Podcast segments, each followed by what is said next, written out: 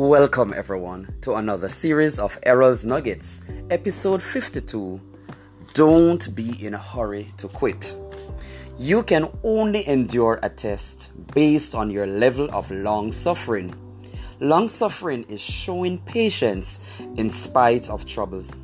According to Romans 5, verses 3 and 4, we rejoice in our sufferings, knowing that suffering produces endurance and endurance produces character, and character produces hope. There are many positives in our troubles.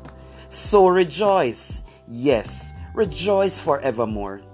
Let us pay attention to what the Word of God said.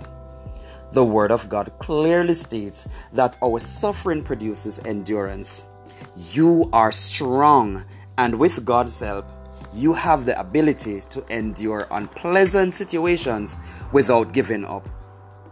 When you endure trials, you will have a testimony to share.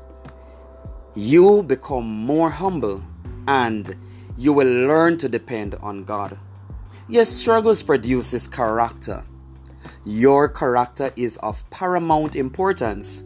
It shapes who you are in Christ and how you deal with situations when no one is seeing you. Your struggles will teach you to hope in God's Word.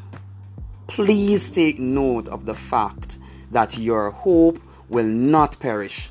So always trust God and believe. You see, there is good in struggles. We will gain endurance, good character, hope, so don't be in a hurry to quit. I am Errol Campbell, and remember, when things are difficult, you must stand on God's promises, and He will cause you to triumph. Endure the race.